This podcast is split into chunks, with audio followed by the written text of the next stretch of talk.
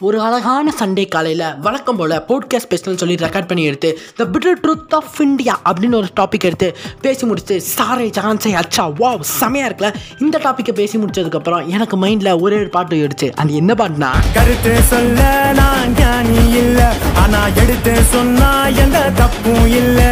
இந்த டாபிக் பேசி முடிச்சதுக்கப்புறம் என் மைண்டில் அதான் ஓடிச்சு. இதை போய் எங்கள் அப்பாட்ட காமிச்சு நல்லா இருக்கா? அப்படின்னு கேட்டால் நல்லாவே இல்லை அப்படின்னு சொல்லிட்டாங்க. வேஸ்டர் அடுத்தது சரி கூல் டவுன் எனக்கும் சாட்டிஸ்ஃபேக்ஷன் ஆகல அந்த டாப்பிக்கில் சரி கொஞ்சம் பொறுமையாக டைம் எடுத்து ஒரு நல்ல டாப்பிக்காக யோசிப்பான்ட்டு டெக்னாலஜி அப்படின்னு ஒரு டாபிக் எடுத்து டெக்னாலஜி நம்ம இந்நாட்டில் எப்படி யூஸ் பண்ணிட்டு இருக்கோம் தெரியுமா? அப்படின்னு பேசி முடித்தேன் அது என்ன சாட்டிஸ்ஃபேக்ஷன் ஆகல. என்ன எந்த டாபிக் எடுத்தாலுமே சாட்டிஸ்ஃபேக்ஷன் ஆகல. சம்திங் கன்ஃபியூஷன் அப்படின்னு சொல்லிட்டு சீக்ரெட் அப்படிங்கிற ஒரு புக்கு படித்தேன் அதில் ஒரு குட்டியாக ஒரு கதை கொடுத்துருந்தான். இதுவே நம்ம பாட்காஸ்ட்டில் பேசலாமே அப்படின்னு சொல்லிட்டு அந்த ஸ்டோரி தான் உங்களுக்காக நான் இப்போ சொல்ல போகிறேன் once again welcome back to வாங்க பேசலாமே நரேஷ்.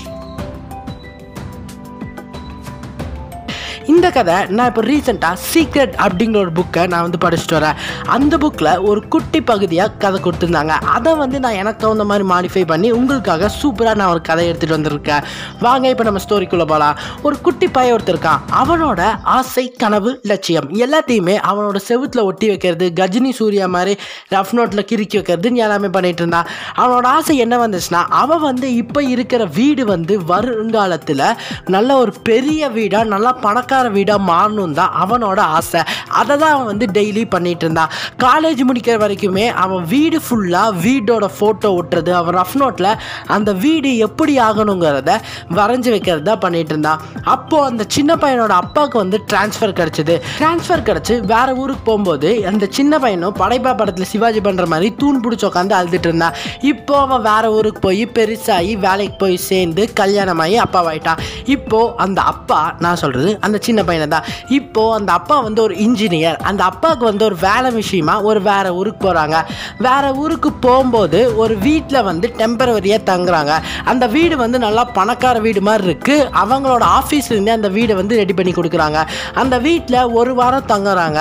அப்போது அந்த அப்பாவோட ஃபேமிலியும் கூட்டிகிட்டு தான் போகிறாரு அப்போது அந்த அப்பாவோட பையன் வந்து ஒரு ஸ்டோர் ரூம்ல இருந்து ஒரு குட்டி அட்டைப்பட்டி மாதிரி ஒன்று எடுத்துகிட்டு வந்தேன் அப்பா அப்பா இங்கே பாருங்கப்பா அப்படின்னு திறந்து காமிக்கிறான். அந்த அப்பா அப்பாவை அதை பார்த்ததுக்கப்புறம் அந்த ஸ்டோர் ரூமில் இருக்கிற அந்த அட்டைப்பெட்டி ஃபுல்லாகவே வீடு பிக்சர்ஸ் வீடு ஃபோட்டோ வீடு வரைஞ்சி ஒரு பணக்கார வீடு எப்படி இருக்குமோ அதை வந்து வரைஞ்சி வைக்கிறது இருக்குது. இந்த அப்போ தான் இந்த கதையில் கார்த்திக் சுப்ராஜ் படத்தில் வர மாதிரி ஒரு ட்விஸ்ட் வருது. அவங்க அப்பாவும் ஓம் மை காட் அப்படின்னு சொல்லி ரொம்ப சந்தோஷப்படுறாரு. அந்த வ- அந்த அப்பாவோட பையனுக்கு ஒன்றுமே புரியல. என்னன்னு பார்த்தோம்னா அந்த அப்பா சின்ன வயசாக இருக்கும்போது ஒரு வீட்டில் வீடு வரைஞ்சி இந்த மாதிரி இருக்கணும்னு செவுத்து ஃபுல்லாக ஒட்டி வச்சார்ல. அந்த வீட்டுக்கு தான் இப்போ அவர் வந்திருக்காரு.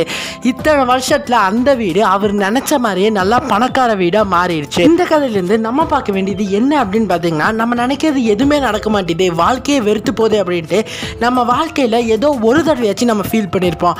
அப்படி தான் நினைக்கக்கூடாது அப்படின்னு சொல்கிறாரு யாருன்னா நான் இல்லை.